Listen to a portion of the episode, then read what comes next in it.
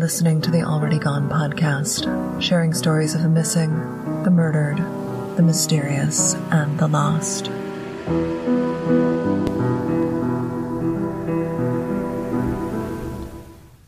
There are some stories that are so awful, so horrifying that they're hard to look at. The crime itself was so cruel and so senseless that it's hard to linger in that space for too long. Crimes that sound like an urban legend, but they're real. The loss and the grief and the destruction, it's tangible. This isn't some whispered story.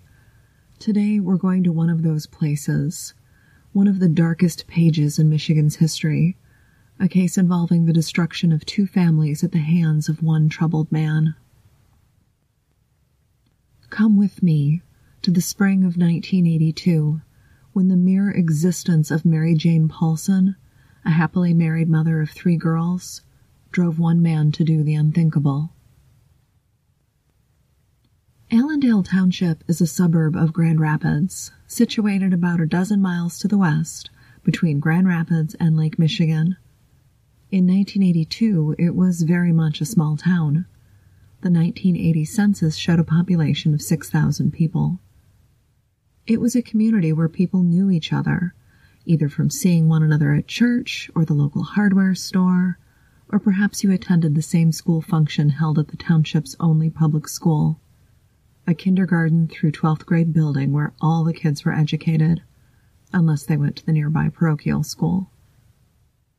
The Paulson family, Dad Bob, Mom Mary Jane, and their three daughters, Cindy, 18, Carla, 13, and Casey, the youngest, was 8. They lived on a big piece of property, several acres in size, in a renovated farmhouse. Bob, who worked as a sales representative, enjoyed working on the house in his spare time, and he spent many hours and many dollars making improvements to the home. The family also enjoyed their in ground swimming pool, Bob hired out the pool installation, but he built the tidy pool house which held mechanical and equipment. It was a good life, and they were a beautiful family. Bob and Mary Jane had been together about 20 years, and they were still a youthful couple. He was 42 and she was 40 when, well, when everything went wrong. Mary Jane Paulson was a working woman, while Bob was in sales, she worked at Auto Weld Inc., a Grand Rapids area business. It was there, at Auto Weld, that she crossed paths with a very troubled man, Maris Karklins. Karklins was known as Marty. He was 41 years old, a draftsman by trade, the oldest son of Milda and Juris Karklins. His parents fled the horrors of Nazi invasion in Europe settling in West Michigan to raise their boys. Karklins had a long history of mental illness. He'd been treated in psychiatric hospitals on and off through his adult life. His brother, Andres, did not experience the frightening paranoia, suspicion, and anger that plagued Marty. March 13th, 1982 was a Saturday. The day was gray, rainy, and windy. Temperatures were in the 40s, it was the sort of day where you want to hang out at home, maybe watch a movie or work a jigsaw puzzle. The whole family was there, in their tidy farmhouse with the picket fence out front. Mary Jane prepared a simple lunch for the family, liverwurst sandwiches served at the dining room table. At 1 p.m., a friend of Mary Jane Paulson called the house and spoke briefly with her. She would later tell police that Mary Jane was fine she didn't sound distressed or upset. It was after lunch and after this phone call that the Paulson family was surprised by someone at the door. It was Marty Karklins. He'd come to visit. His illness no longer in remission, his agitation and paranoia palpable. What happened next was chaos, horror. The Paulsons needed to be saved from Mary Jane. They needed to be purified. Marty arrived to do that. He was there to save them. The three children, the terrified parents, all trapped by a madman, armed and angry, ranting and unrelenting. Maris Karklins was born in Latvia, a tiny country between what is now Estonia and Lithuania on the Baltic Sea. Latvia was invaded during World War II. The country was ravaged by German and Soviet forces.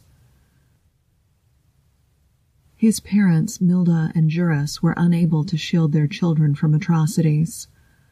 Marty was witness to several executions at the hands of German officers. Not just one, but dozens of deaths. The horrific images seared into his young developing brain. When the war ended, the family emigrated to the United States and settled in West Michigan. Marty struggled with mental illness throughout his adult life, but he also managed to achieve a degree of normalcy, enlisting in the U.S. Army in 1959 when he was 18 years old. He would receive an honorable discharge in 1962 and after his service he again returned to West Michigan and his parents' home. During his time in Korea, his mother would report that her son experienced a traumatic event.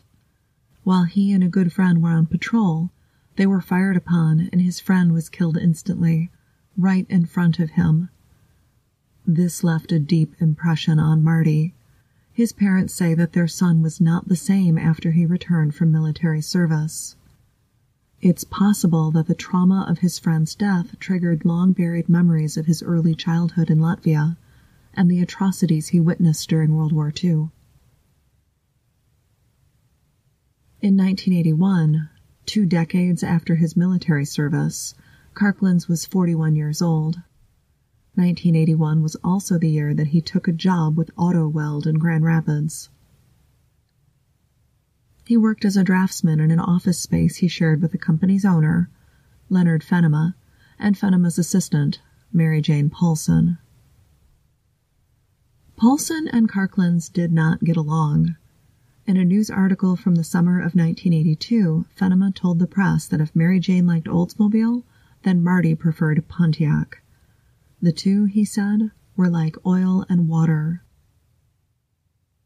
As Fenema's responsibilities changed, he realized he'd be spending more time away from the office, and leaving Paulson and Karklins there alone all day, that wouldn't work out. Fenema knew something was off between the two, and neither he nor Paulson realized that Karklins was fixated on her. He obsessed about Mary Jane Paulson, the pretty mother of three that he worked next to each day. Fenema made some calls and helped Karklins locate a new job. What Fenema may not have known is that in the almost 20 years since Karklins left the U.S. Army, he'd been sent to psychiatric institutions on five previous occasions. Doctors were trying to manage what his father, Juris Karklins, called, quote, bad spirits, and prevent his angry, sometimes violent outbursts from occurring.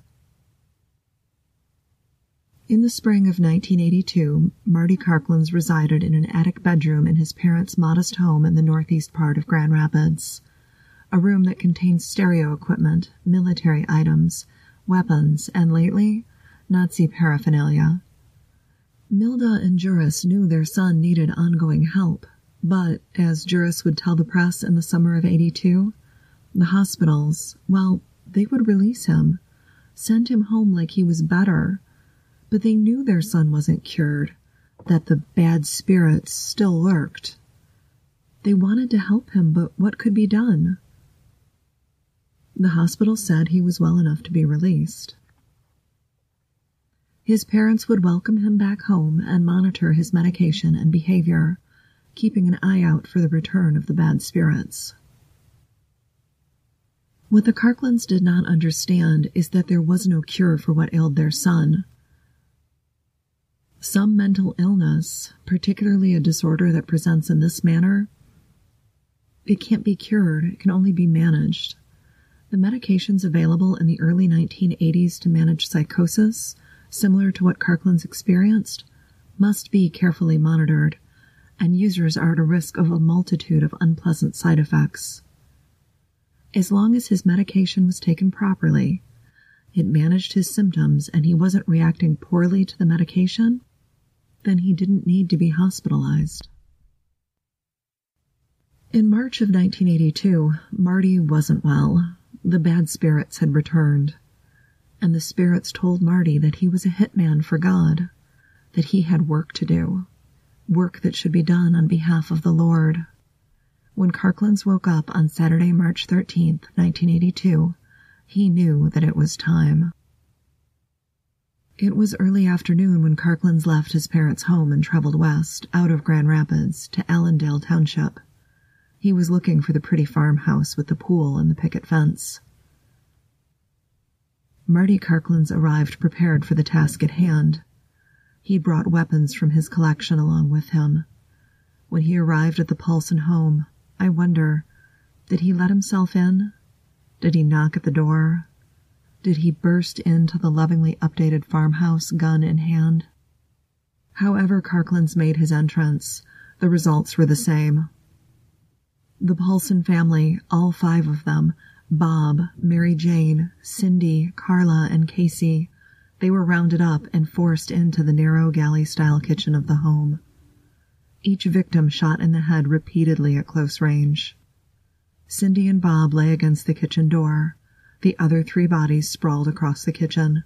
Shell casings littered the floor.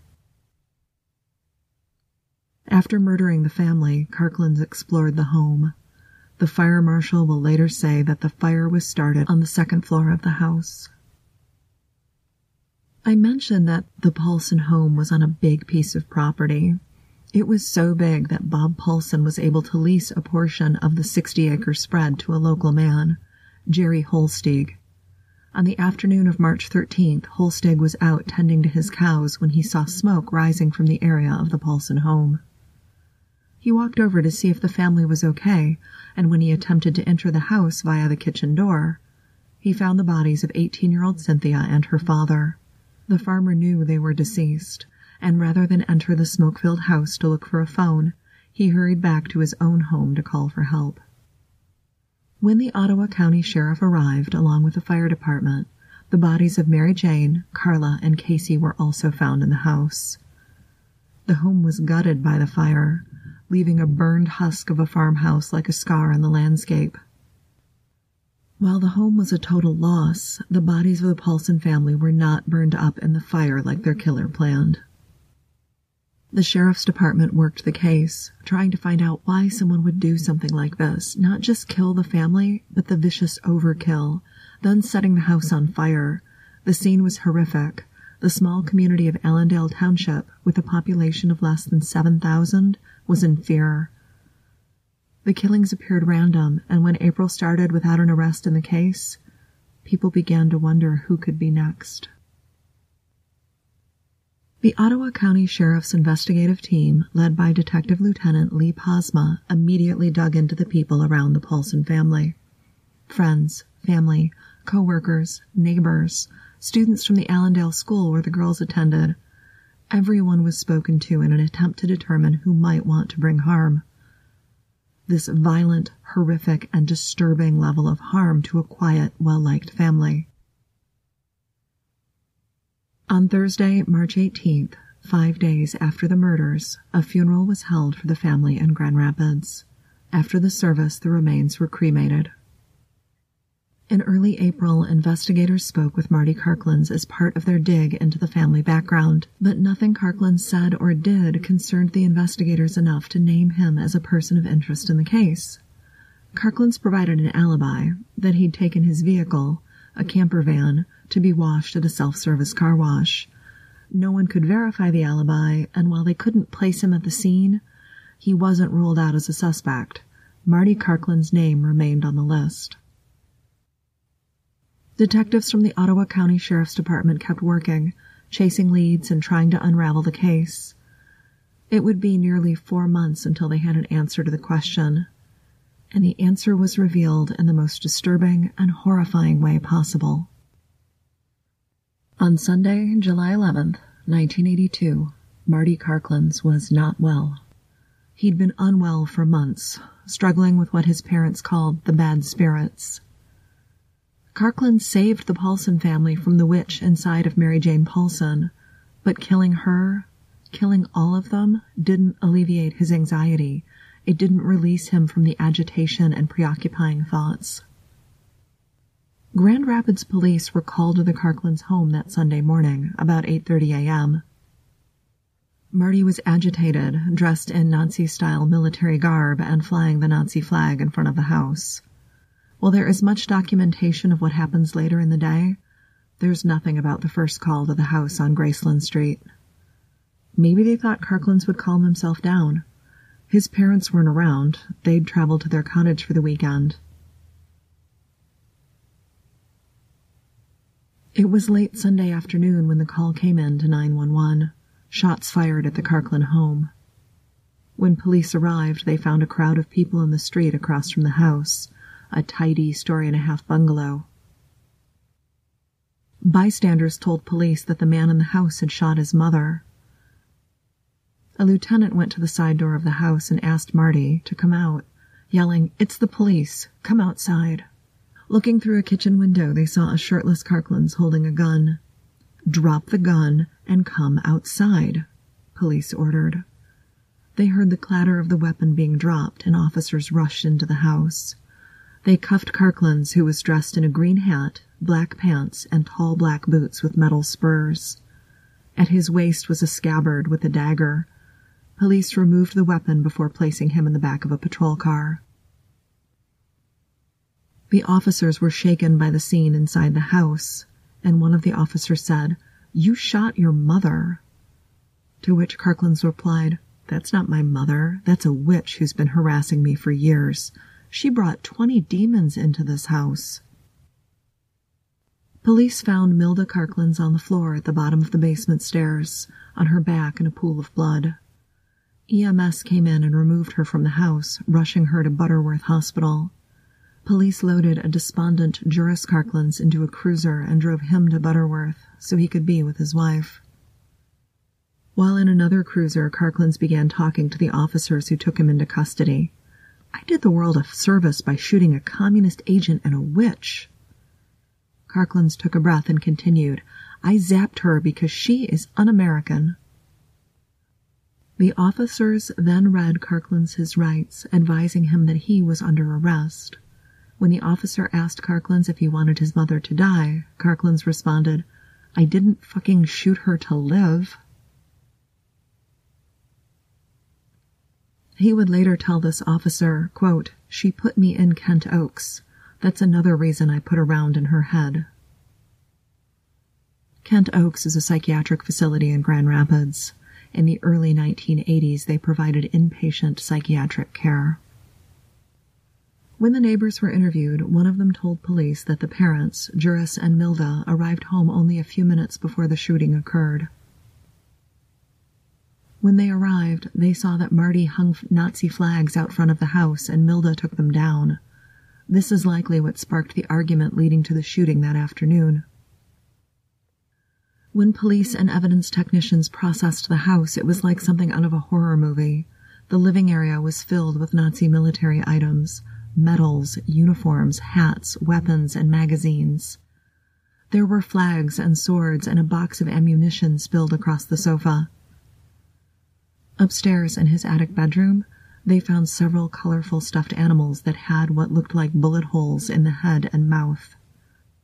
The entire scene was punctuated by a cassette player, blasting what sounded like Hitler's speeches. While in custody, Marty Karklins confessed to the murder of the Paulson family. His confession lasted for more than two hours. He was the one who shot each of them in the head several times before setting the house on fire and fleeing into the gray afternoon. He told police of the stinky, horrible food that Mary Jane was serving to the children, likely referring to the liverwurst sandwiches she prepared, remnants of the meal that law enforcement found in the kitchen when they arrived on scene. Karklins wasn't shy about his involvement. He said, quote, I killed them. I had to kill Bob and the kids to release Mary Jane. On Sunday, July 18, 1982, Milda Karklins succumbed to her injuries. Marty Karklins now faces murder charges in both Ottawa and Kent counties. One of the Karklins' neighbors, who had a cottage on Miner Lake near the cottage owned by Juris and Milda, would tell police that Karklins didn't always think he was Hitler. Sometimes he thought he was Stalin, and other times Mussolini. He was fixated on World War II.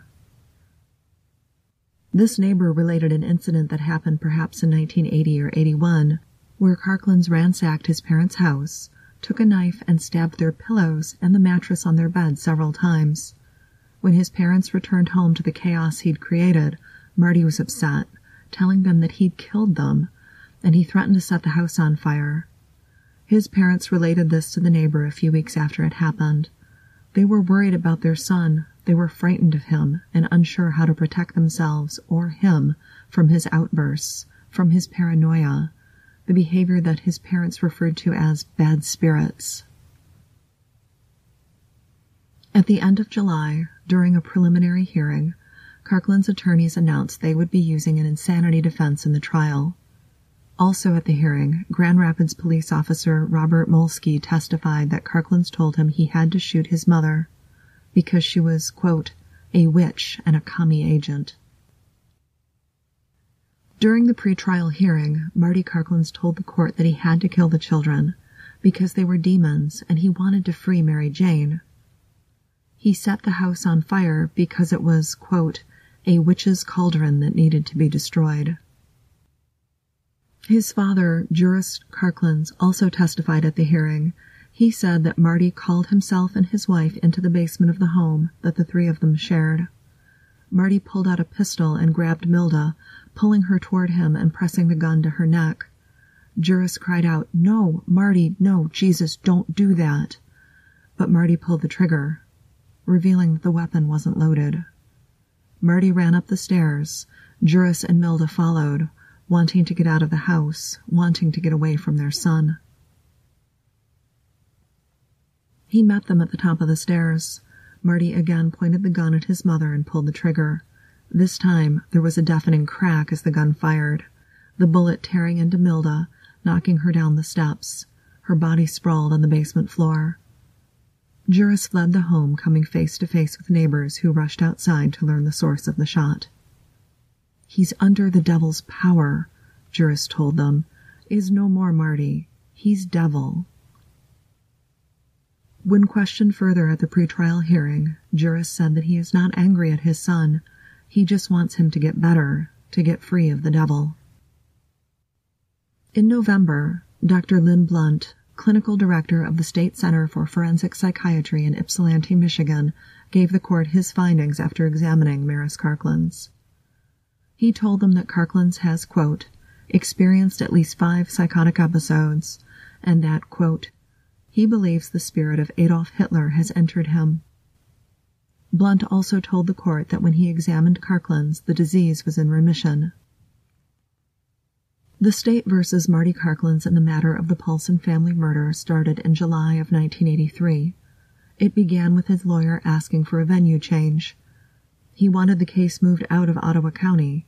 He didn't want it held in neighboring Kent County either, where the Nazi themed shooting of his mother was covered heavily in the press.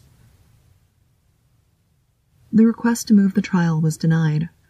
Ottawa County prosecutor Wesley Nykamp handled the case. He was an experienced prosecutor who would later go on to the bench. While his attorney intended to pursue a not guilty due to mental illness defense, the state's experts would testify that while Marty Karklins told law enforcement that he is the reincarnation of Adolf Hitler, he is mentally ill, but he is also competent to stand trial for the murders. When Ottawa County Medical Examiner Charles Wang took the stand to testify as to the nature of the injuries sustained by the Paulson family, he did not spare the court any details. If you, the listener, wishes to skip these details, Jump ahead 15 seconds. Bob Paulson was shot five times in the head. Mary Jane Paulson was shot twice in the head. 18 year old Cynthia, who should be enjoying her freshman year of college, was shot four times in the head, and her younger sisters, Carla and Casey, each had three head wounds. While the fire set by Karklins would engulf the Paulson home, the bodies were not burned. They were not damaged by the fire. This allowed the medical examiner to complete a thorough exam. Several people were called to testify during the trial. One of them was a Grand Rapids area gun dealer who revealed that on March 13th, the day after the Paulson family murder, Marty Karklins came to him looking to sell a 22 caliber 9-shot revolver. This was likely the gun used by Karklins on the day of the murder. His father, Juris, did not attend or participate in the Ottawa County trial. His brother, Andres Karklins, wasn't there either. The younger son of Milda and Juris was a musician, touring in Europe at the time of the murders and the trials. It is unknown if he returned to Michigan to support his father during this time. I should mention that Karklin told his attorney, Joseph Lagatz, not to use a mental illness defense. The judge confirmed with Karklins that he understood the ramifications of such a request, and Karklin said yes, he understood. Karklin's attorney called only two witnesses for the defense before they rested, and neither witness provided Karklins with an alibi for the afternoon of the murders. On Friday, February 25, 1983, Marty Karklins was found guilty of first-degree murder in the death of the Paulson family. Ottawa County Circuit Judge James Townsend handed down the verdict. In mid-March 1983, Karklins, against the advice of his attorney, pled guilty in the murder of his mother. The Kent County prosecutor told the press that Karklins agreed to plead guilty as he wanted to spare his father the stress of a trial.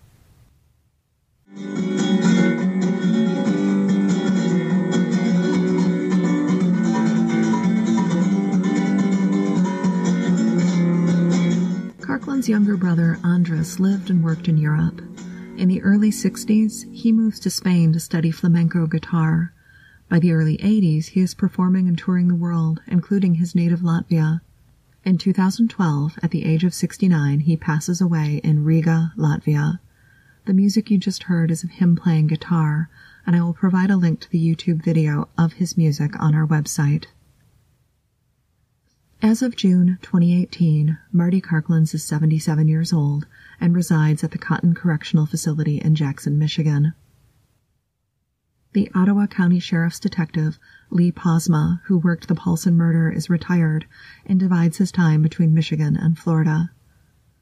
Ottawa County Circuit Judge James Townsend, who provided at Karklin's trial, passed away in 2014 at the age of 89.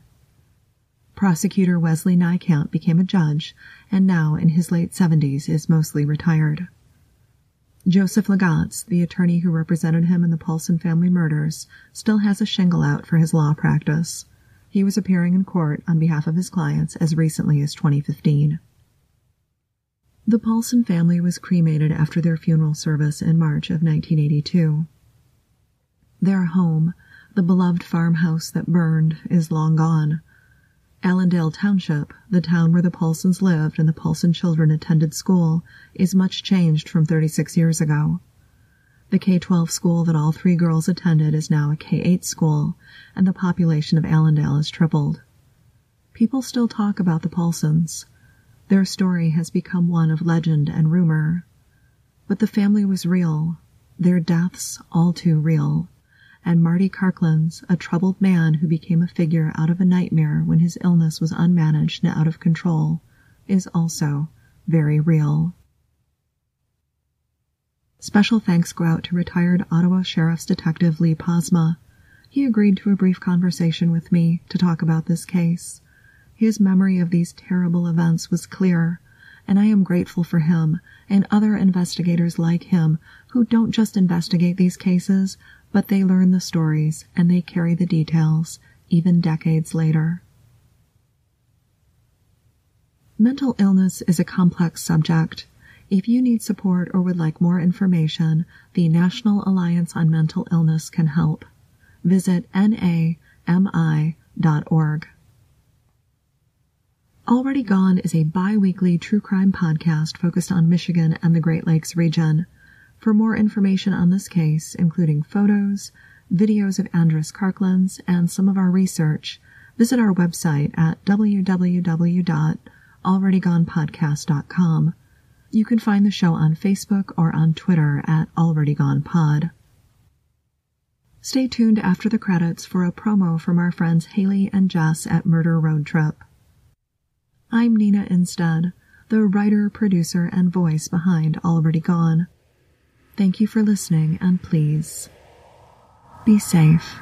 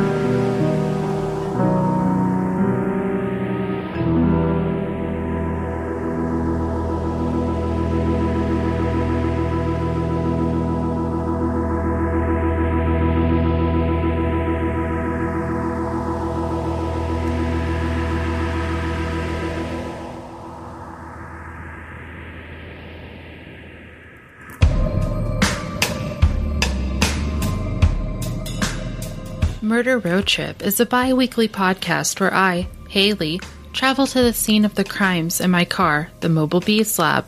I am joined by my regular co host Jess and our podcasting friends as we discuss the cases. Join us on the road for snacks, mixtapes, games, and more as we make the research journey to crime scenes around the United States and the world. Make sure to check your back seat, and we'll see you at the next rest stop.